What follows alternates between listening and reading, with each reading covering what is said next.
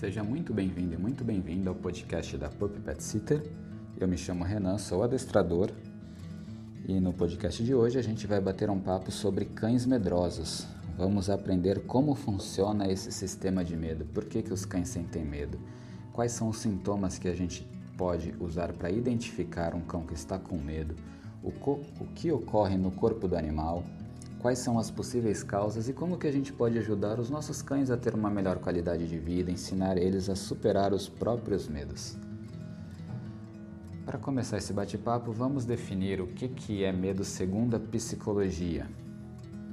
O medo ele é entendido como um sentimento de insegurança em relação a uma pessoa, situação ou um objeto, e é pessoal. O que assusta um pode ser indiferente para outro. Tá, então, segundo a psicologia, o medo ele é insegurança, a qualquer coisa e é pessoal. O que, que significa esse pessoal? Vamos dar exemplo com um humano que tem medo de barata. Então, uma pessoa vê a barata, entra em pânico, se apavora, grita, sai correndo, sobe no sofá, enquanto outra pessoa vê a barata e não faz nada. Até mesmo em alguns países asiáticos, barata serve como comida. Então, vê, pensa, é minha próxima refeição. Isso demonstra que nem sempre um objeto, alguma coisa que demonstra, causa medo em uma pessoa, vai causar também na outra. Por isso que o medo ele é pessoal, é de quem sente, ele não é generalizado para todo mundo. E quando um cão sente medo, o que, que ocorre no corpo dele? Ocorre a liberação de alguns hormônios como cortisol, adrenalina e noradrenalina. Esses hormônios, em condições normais, servem para regular várias coisas no organismo do cão. O cortisol, por exemplo, ele serve para ajudar o organismo a controlar o estresse, reduzir inflamações, ajudar o sistema imunológico e ele mantém os níveis de açúcar no sangue, assim como controla a pressão arterial. Então tem gente que pensa que cortisol é ruim, não é ruim, tá? O cortisol ele é um hormônio que serve para regular várias coisas no organismo, tanto dos cães quanto das pessoas, como de todos os animais. Portanto, é bom sim ter níveis de cortisóis normais. A adrenalina. Ela prepara o organismo para realizar esforços físicos e atividades físicas. E a noradrenalina, ela mantém a pressão sanguínea em níveis normais. Então, quando um cão sente medo, ele tem uma maior liberação desses hormônios, né? Ocorre uma descompensação química hormonal.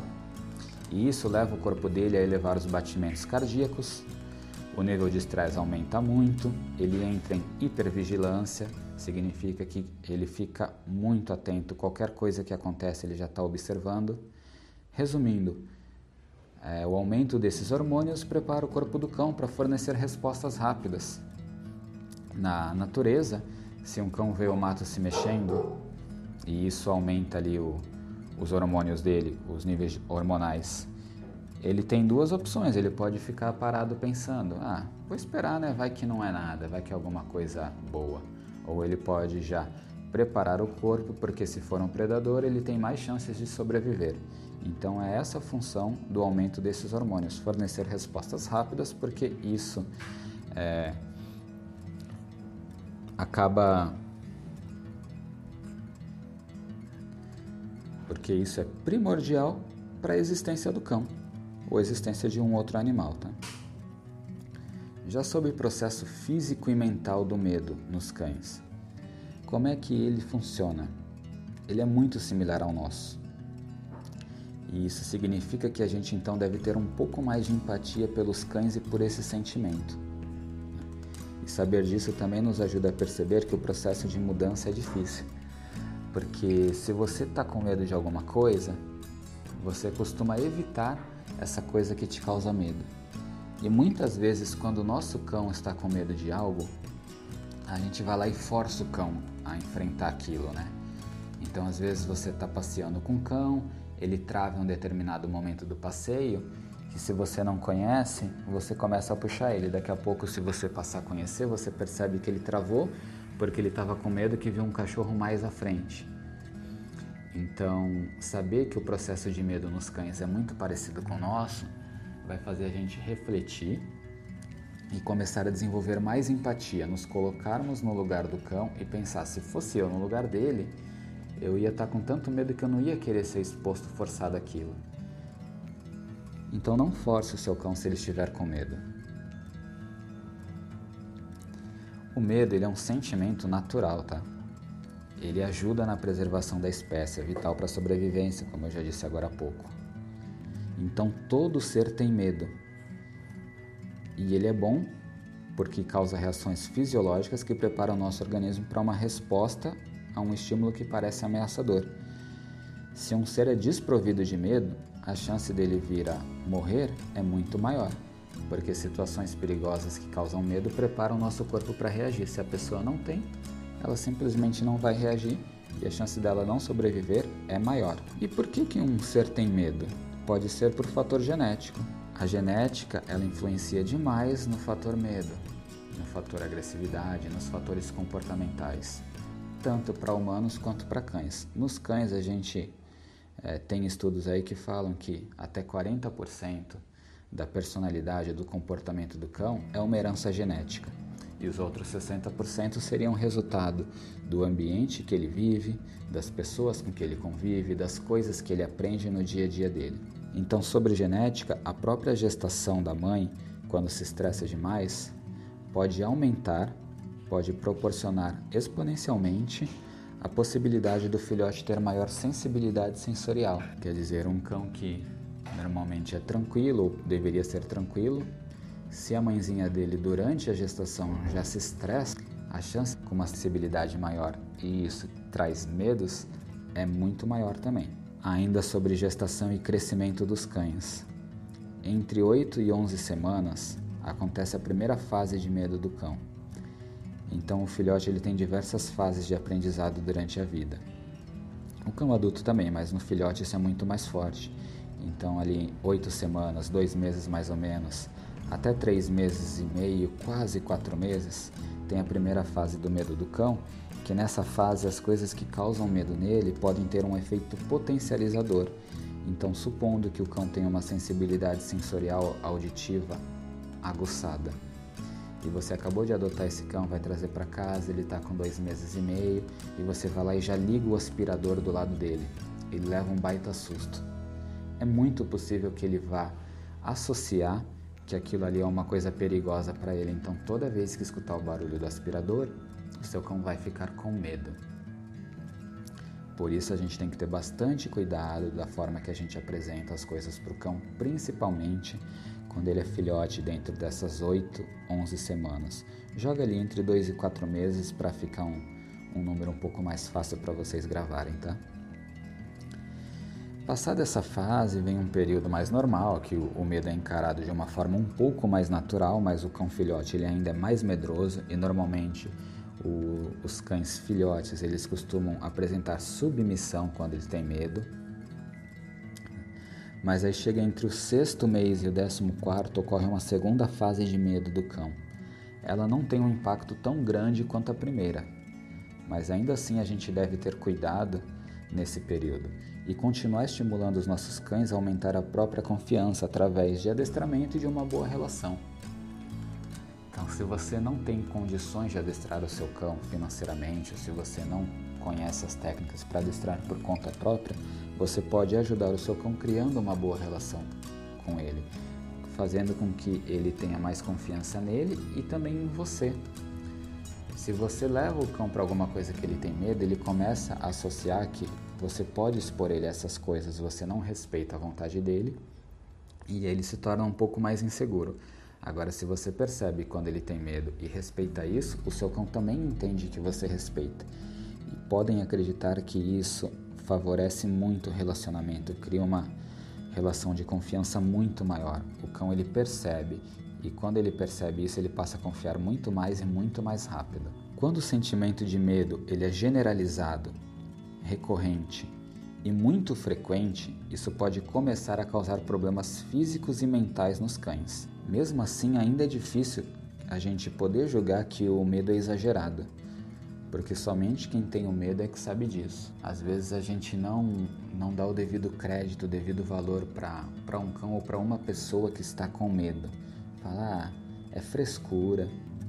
Acontece que a gente não pode julgar o que, que é frescura ou não. Quanto esse medo é realmente impactante na vida de um ser, seja ele cão ou pessoa. Só quem sente aquele medo sabe o que está passando. Então vamos tentar respeitar quando qualquer ser demonstra medo, tá, gente? E mesmo que esse medo ele ocorra por um processo mental e físico parecido com o nosso, a maneira como os cães percebem o mundo é diferente.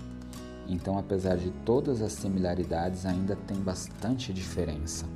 Vamos falar um pouquinho mais para frente sobre isso, mas o principal órgão que nós humanos usamos para perceber o mundo é a visão.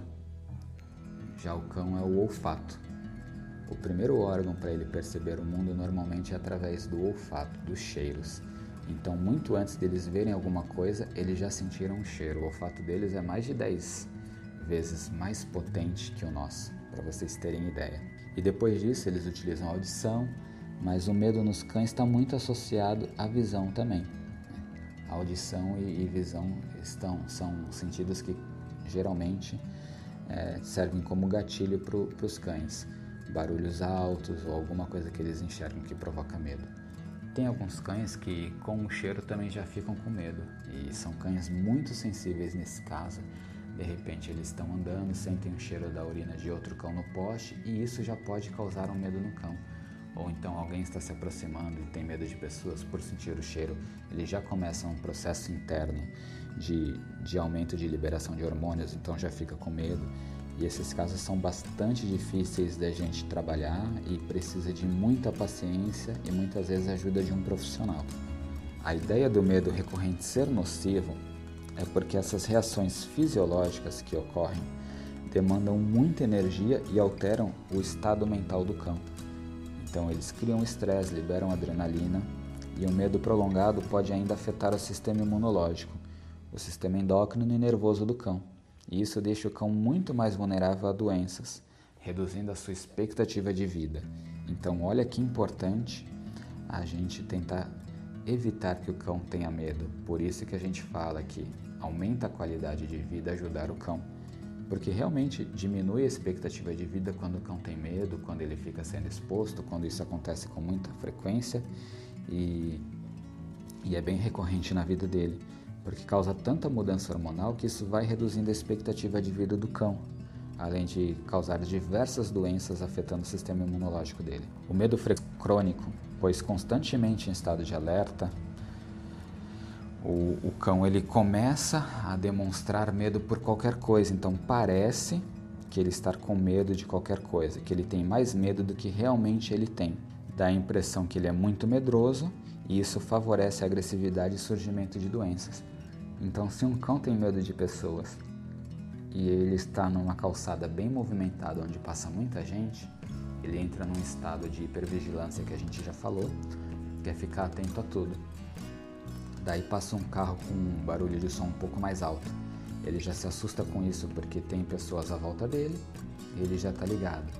Aí passa outro cão, que normalmente ele ignoraria, e passa ali do lado dele ou dá um latido, ele se assusta também você começa a ter a impressão que esse cão é muito medroso, que ele apresenta medo, medo por tudo.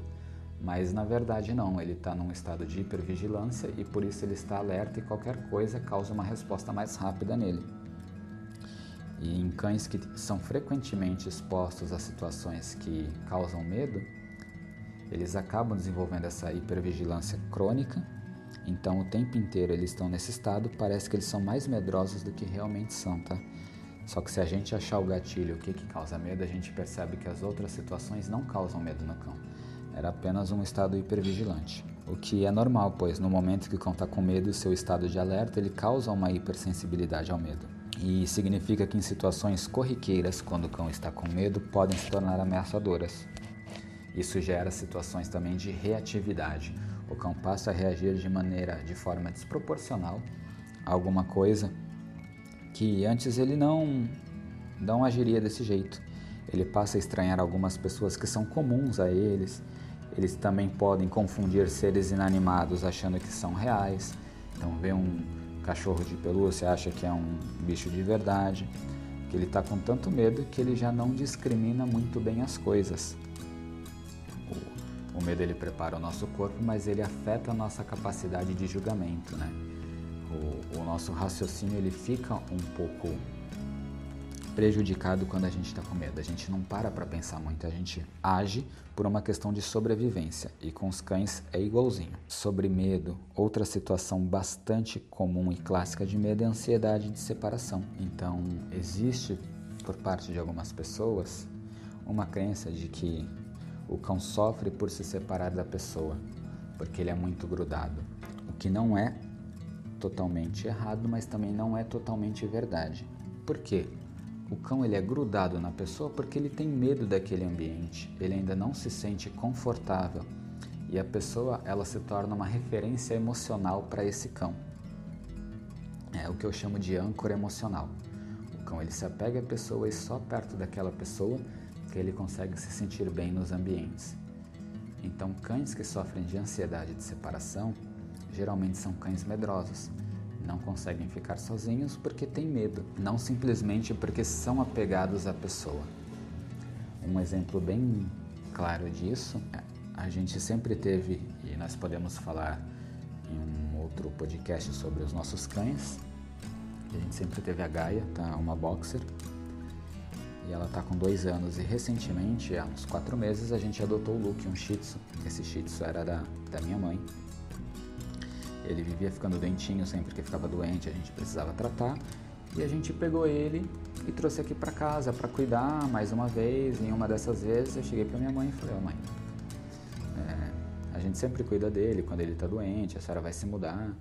Então vou pegar ele pra gente, tá? Vou ficar com ele também quando ele tá saudável, não só quando tá doente. Ela relutou um pouquinho, mas a gente mora bem próximo, ela se mudou para bem próximo da gente. Eu falei, ah, quando eu tiver com saudade, vai lá visitar. Porque ela morava numa casa, se mudou para apartamento e ele fazia xixi em tudo que é local. Ela não conseguia ensinar, eu falei, deixa que eu ensino e depois que eu ensinar eu também já pego para mim. não tem problema não para ela, porque tô dentro de, de casa, tá em família. E ela vem visitar ele. Mas aí toda vez que a gente saía, nos primeiros dias, ele ficava latindo incontrolavelmente. Nós chegamos até a receber uma advertência aqui do condomínio porque ele estava incomodando o sossego dos moradores. Acontece que ele tinha acabado de se mudar e ele estava com medo do ambiente. Então nós desenvolvemos um trabalho para que ele se sentisse mais confortável aqui. Começamos a fazer atividades que mostravam para ele que era gostoso estar num ambiente diferente que ele recebia coisas gostosas, que ele recebia comidas, que tinha brincadeiras e que não tinha por que ele ter medo. A gente começou a fazer um trabalho de, de afastamento gradual, gradativo, então ficávamos 30 segundos fora, um minuto fora, voltava. E absorvendo esse processo até que agora ele consegue ficar sozinho no ambiente. Quer dizer que ele não gosta mais da gente, não é grudado? Negativo. Ele tenta dormir com a gente na cama todo dia. Mas agora ele já não tem mais medo do ambiente. E foi isso que fez ele superar essa ansiedade de separação. Ele consegue ficar sozinho agora porque ele não tem mais medo de ficar sozinho, que acontecem muitas coisas legais quando ele está sozinho. Então, novamente, para a gente ajudar os cães, é necessário que a gente seja capaz de ler os sinais, a linguagem corporal deles e saber quando agir, como agir, na verdade, quando esses sinais de desconforto surgirem a gente precisa identificar os gatilhos que disparam o medo no cão. Para cães com medo generalizado, nós precisamos dar espaço e tempo para eles se recuperarem e começar a demonstrar aonde tem mais medo. E os cães com medo eles também precisam ser submetidos a inspeções de saúde em que podem ser desencadeadas por problemas físicos como dor, alergias e outros problemas, além de piorar o sono que também ajuda a diminuir o medo. Significa que o medo quando um, um, ser sente medo, essa, essa liberação de hormônios ela pode ficar na corrente sanguínea por diversas horas, às vezes diversos dias, tem casos até mesmo que passa a semana.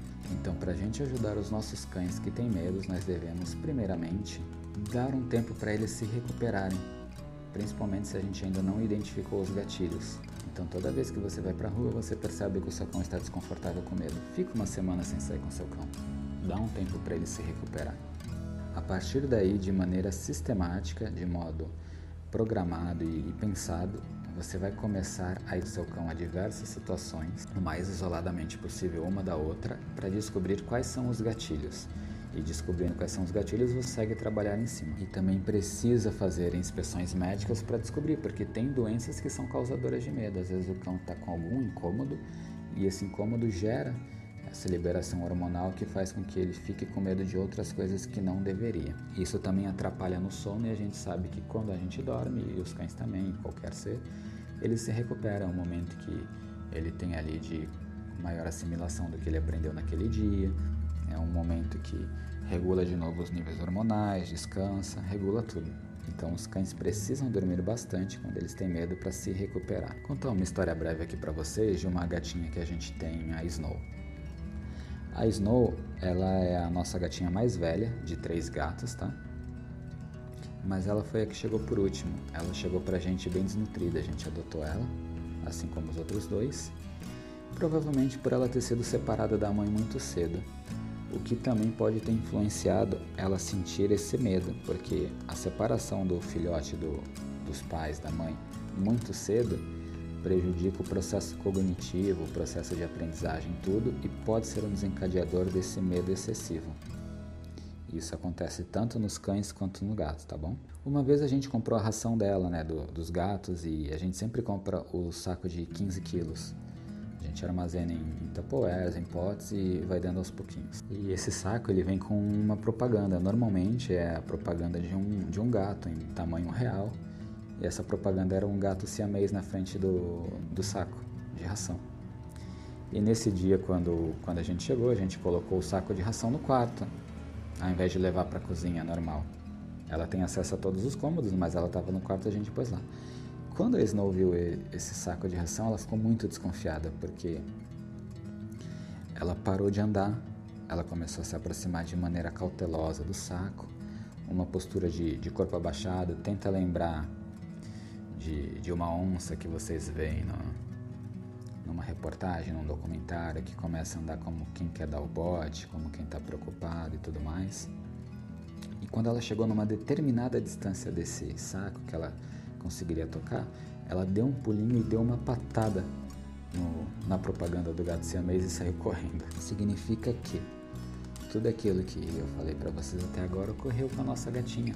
É, é uma prova bem real disso, de que um ser inanimado, uma foto de um gato que estava em tamanho real, para uma gata extremamente medrosa parecia muito real. Ela ficou com medo daquilo. No fim das contas, ela foi tentar enfrentar, deu uma patada ali e saiu correndo. Mas para vocês verem como é que chega o nível de um animal quando está com medo, tá? E o que, que a gente fez com isso? Nada, não, não tem o que fazer. Não adianta a gente tentar punir ela ou punir um cão porque tem medo. Porque não é escolha desse animal sentir medo. E às vezes, num momento de frustração, a gente age de maneira possível e isso acaba não ajudando em nada. O cão trava, a gente fica com medo, é, frustrado, começa a, puxar ali com raiva e não adianta nada, só piora o caso na verdade pois não tem como a gente retirar o medo do cão. Se essa fosse uma escolha nossa ou dele, ninguém sentiria medo, porque apesar dele servir para nossa sobrevivência, quem gosta de sentir medo? Acredito que ninguém. Então não é uma questão de escolha, é uma questão mesmo instintiva de sobrevivência. A pessoa ou o animal sente medo e pronto. Então a gente já conversou sobre várias coisas aqui de o que, que acontece no organismo, algumas alguns problemas que podem trazer o medo frequente. Aprendemos que temos que deixar o cão descansar e expor ele de maneira sistemática quando ele sente medo para descobrir quais são os gatilhos e poder tratar isso. Falamos também um pouquinho aqui a ansiedade de separação, que é um problema muito comum. É uma forma de sentir medo de ficar sozinha porque não está confortável naquele ambiente. E agora a gente também vai falar um pouquinho sobre comportamentos reflexos de um estado emocional de medo. Então, quais são os comportamentos ou alguns dos comportamentos automáticos reflexos quando um animal está com medo? A agressividade. A agressividade é um comportamento reflexo de um estado emocional de medo. E a maioria dos casos de agressividade estão relacionados ao medo. Então, você que trabalha com cão ou você que é apenas dono ou dona de cão, saiba que a maioria dos cães agressivos agem assim por medo, porque os cães, quando sentem medo, apresentam dois comportamentos: luta ou fuga. Então, se o cão não tiver como fugir ou se ele foi condicionado a toda vez que sentir medo ter que lutar para esse medo passar, ele vai demonstrar agressividade para tentar se livrar desse medo. E isso é um comportamento agonístico, é um comportamento de tentar afastar. Tá? Sentir medo tentou afastar. O medo ele também vai fazer com que o cão tenha dificuldade de interagir com pessoas e qualquer outro indivíduo. E ele pode ser causado por experiências negativas ou pela falta de experiência. Algumas pessoas acham assim que o cão tem medo de pessoas porque ele foi maltratado por pessoas. Isso não necessariamente é verdade. Ele pode não ter sido exposto a alguma coisa ou de maneira mais prática, ele pode não ter sido ensinado a não ter medo. E aí, quando alguma coisa nova aparece por uma questão de sobrevivência, o cão não conhece, ele tem medo. Nem todos os cães vão ter medo de algo que não conhecem, mas muitos deles podem ter isso não significa que aquele medo foi porque ele teve uma experiência ruim com aquilo, simplesmente não foi apresentado e por questões de sobrevivência está com medo. Assim, nós devemos pensar em trabalhar não todas as coisas porque não é possível, mas ensinar para o cão que toda coisa nova é uma experiência positiva, associar a coisas positivas. Dessa maneira, na cabecinha deles, eles podem começar a entender que coisas novas são boas então ele passa a generalizar que sempre que tiver uma situação que ele nunca viveu, alguma coisa nova, algo bom acontece. É dessa forma que a gente generaliza e ensina o cão a não ter medo de coisas que nunca teve, não apresentando uma por uma, mas sempre que a gente for apresentar alguma coisa nova, associar ficar desconfiado, ser mais confiante de que coisas novas não são ruins, independente de conhecer previamente. E o medo ele pode ser associado e antecipado. Um exemplo é que se o cão vai ao veterinário sempre de carro e ele tem medo do veterinário, ele se sente medo, e é somente dessa maneira que ele anda de carro, logo ele vai passar a entender que a ida ao veterinário de carro é uma coisa ruim e que o carro então passa a ser uma coisa ruim. Então, além dele ter medo do veterinário, agora ele tem medo do carro, já que sempre que ele vai para o carro, ele vai para o veterinário, que é um local que ele tem medo e isso significa associação. Ele começa a aprender que uma coisa está ligada à outra e ele também passa a antecipar. Quando ele ver o carro, ele sabe que ele vai para o veterinário, é uma coisa que ele tem medo, assim ele começa a antecipar e também ter medo do carro, generalizou. Então, se você pegar um cão que desenvolveu medo do carro porque sempre ia ao veterinário e agora você vai levar ele na açougue, não importa quanta carne você for dar, o cão ele vai estar com medo de entrar no carro. Como é que a gente faz?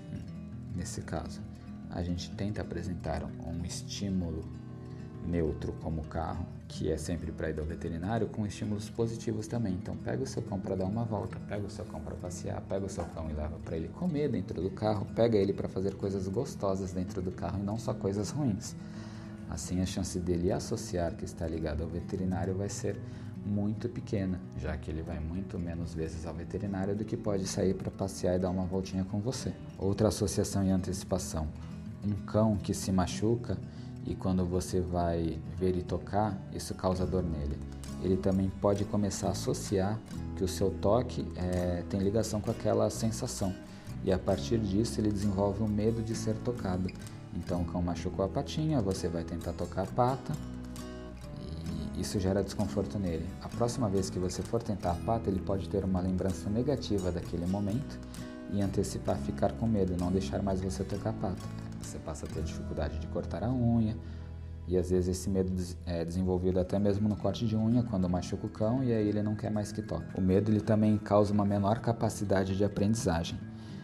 Como falei anteriormente, diminui a sua capacidade de julgamento e raciocínio. Então ninguém consegue reter informação suficiente informação boa quando está com medo. Isso teria que ser treinado e mesmo assim seria muito difícil. Porque quando a pessoa está com medo, ela só quer se livrar daquele medo, não. E o animal também. A gente não quer pensar em mais nada quando sente medo. Legal, aprendemos várias coisas sobre o medo, agora vamos falar como trabalhar o medo. Falar um pouquinho mais, né? Porque já demos alguns exemplos. Respeitar o animal. Você dar opção de escolha é sempre a melhor forma de ajudar a trabalhar o medo. Não force a exposição do, do cão ao que ele tem medo. Isso vai melhorar a comunicação entre você e o cão, permitir entender para ele né, que quando ele tem medo ele pode se afastar ou se aproximar no ritmo dele. Então imagina que legal para um cãozinho começar a entender que você não vai forçar ele ao que ele tem medo. Isso aumenta muito a probabilidade, as chances dele se aproximar de alguma coisa que ele estaria com medo. A diminuição do medo ela também ocorre através de um processo diário. Isso significa que você habituar, você expor de modo gradual e muito pouco intensa o cão aquele estímulo que ele tem medo, então se ele tem medo de outros cães e você descobre que quando chega a 10 metros ele começa a apresentar reações de medo, você vai expor ele de maneira lenta e gradual. Você vai ficar ali com 10 metros e meio, deixa ele lá até ele se acostumar. Quando ele se sentir confortável nessa situação, você vai para 10 metros e assim você pode ir centímetro a centímetro, meio metro a meio metro. É uma escolha sua e do cão, da linguagem que você consegue compreender dele. E se você ainda permitir que ele se afaste ou se aproxime, ajuda demais. E aos poucos ele vai se mostrando mais confiante, entendendo que aquilo não causou problema nenhum para ele, porque se ele está uma semana ficando a 10 metros e meio do outro cão e nada aconteceu, ele começa a entender que aquilo não é um problema ficar aquela distância. Ele começa a se acostumar e ele vai diminuindo o medo. Esse processo, essa técnica se chama habituação.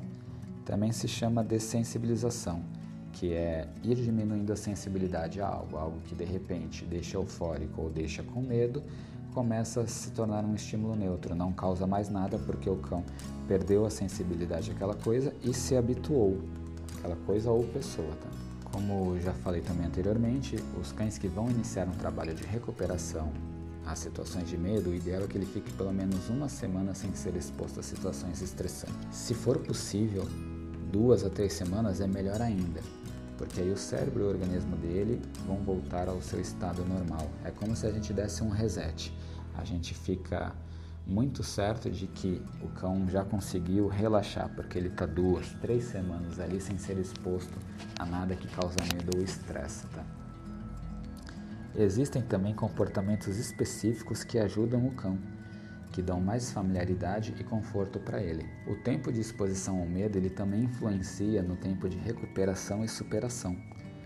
Um cão que já está muitos anos, já está muitos anos vivendo com aquele medo, ele não vai mudar rapidamente. Imagina que se ele tem medo de pessoas estranhas e ele é um cão que fica num ponto comercial que todo dia entra alguém estranho. E isso sempre foi feito de maneira muito invasiva. A pessoa se aproxima e ainda toca nele. Ele é submisso, não morde, mas não melhora. Então, se ele está 5, 6 anos sendo exposto a isso, ele não vai mudar em 3 semanas. E é importante a gente é, não ter expectativas elevadas, saber que o processo ele pode ser lento e normalmente ele vai ser lento. Ainda mais se o cão foi exposto durante muito tempo, não vai mudar rápido. Portanto, se você percebe que o seu cão tem medo de alguma coisa, ou o cão do seu cliente está com medo de alguma coisa, começa a trabalhar isso o quanto antes, não deixa evoluir. É, comida e medo. Será que receber comida ajuda a diminuir o medo? Depende. Tem uma crença de que trabalhar com comida ajuda na separação, na superação do medo. Mas geralmente isso não é muito real, porque quando um ser está com medo, ele não está com fome. Ele está preocupado em se livrar daquele medo, então dar comida para o cão não diminui o medo, assim como para você. Imagina algo que você tem medo, se alguém te oferece comida, isso não vai fazer passar o seu medo. Provavelmente você nem vai querer aquilo naquele momento. Agora, se você estiver há 10 dias sem comer e alguém te oferece algo quando você está com medo, você vai sim aceitar porque você está morrendo de fome. Mas depois que passar a sua fome e você ainda estiver perto daquele medo, você vai levar um baita susto. E isso também acontece com os cães. Um cão que gosta muito de comida, ele até vai pegar a comida, mas depois que ele pegar a comida, ele volta a ter medo, o medo se instaura de novo. E muitas vezes até de forma maior, porque ele está comendo, passa aquele medo instantaneamente que ele estava com muita fome, e assim que passou ele percebe que está mais próximo ainda do estímulo, que aquele estímulo não se afastou, e ele leva um baita susto. Então, dar comida para um cão pode não ser a solução. Não é que não funcione, mas existem maneiras corretas da gente dar comida para o cão. Assim como brinquedos, os brinquedos eles também podem ser utilizados, mas através de situações pré-estabelecidas, controladas com baixo grau de intensidade, como a gente falou na habituação e de sensibilização. E isso também entra em outra técnica que vamos falar daqui a pouquinho, tá? Os cães com medo de tudo devem ter uma organização diferente do ambiente.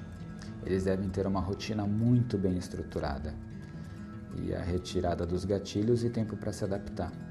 Isso é mais normal para cães recém-adotados, cães de canis ou cães que vivem em creche, porque eles, quando têm medo de algo, eles estão expostos constantemente a isso, ou quando eles saem de um canil, foram recém-adotados, eles vão para um ambiente totalmente novo e tudo causa medo neles. E a gente precisa estruturar a rotina muito bem, porque quanto mais rotina tiver, mais previsível fica a vida daquele cão, então menos medo ele vai ter se ele souber o que esperar. Faz sentido?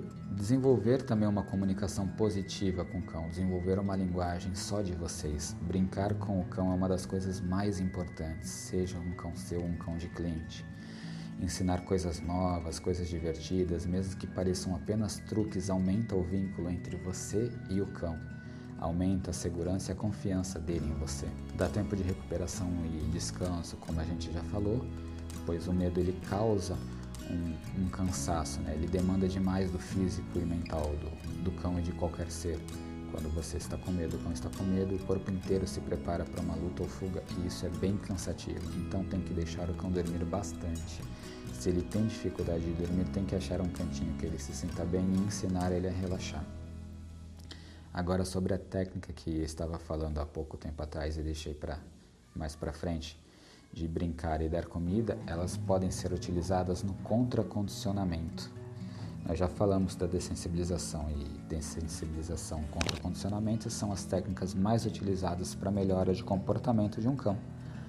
O contracondicionamento é quando você cria uma nova resposta emocional condicionada e passa a inserir ela na situação que causava medo para o cão. Então, um cão que tem medo de outros cachorros, ele está condicionado a ver cachorro e ficar com medo. E agora, de maneira controlada, toda vez que ele for se aproximar de um cachorro, você vai brincar com ele, você vai dar petiscos que ele gosta muito, mas que ele não esteja apresentando medo ainda. Ele vê aquele estímulo, mas não está com medo. E dessa forma você passa a contra-condicionar. Toda vez que ele ver um cão, ele começa a entender que ele vai brincar, que ele vai ganhar comida esse processo feito de maneira lenta, gradual, de baixa intensidade, controlada, começa a mudar os sentimentos do cão. Então você criou um contracondicionamento. Ao invés de ter medo, ele passa a ter um novo condicionamento. E a dessensibilização, que é a exposição gradual, ela não dispara as emoções ruins ou dispara de maneira muito baixa, de forma que o cão ainda consiga se controlar. Você vai fazendo a aproximação gradual isso depende do ritmo do cão, não é você que determina, é o cão que determina qual que é a velocidade de aproximação daquele estímulo que causa medo. O ideal é que você trabalhe as teclas juntas. Então exponha uma distância segura e vai criando novas emoções. Lembrando que ainda assim elas têm limitações e a gente deve sempre focar no estado emocional do cão, não apenas no comportamento. Não é simplesmente querer que o meu cão se aproxime daquilo mas perceber se ele está se aproximando de maneira saudável, sadia. Esse foi o podcast que a gente falou sobre medos. Espero que tenha ajudado vocês, que possa ajudar vocês a entender um pouco mais sobre o que é o medo, o que causa no organismo do cão, como que a gente pode trabalhar isso, como que a gente deve perceber, de que maneira a gente pode ajudar. Se vocês gostaram e puderem, compartilhe com as pessoas, é, avalie a gente, fale o que vocês quiserem é muito importante para a gente poder melhorar sempre e até a próxima.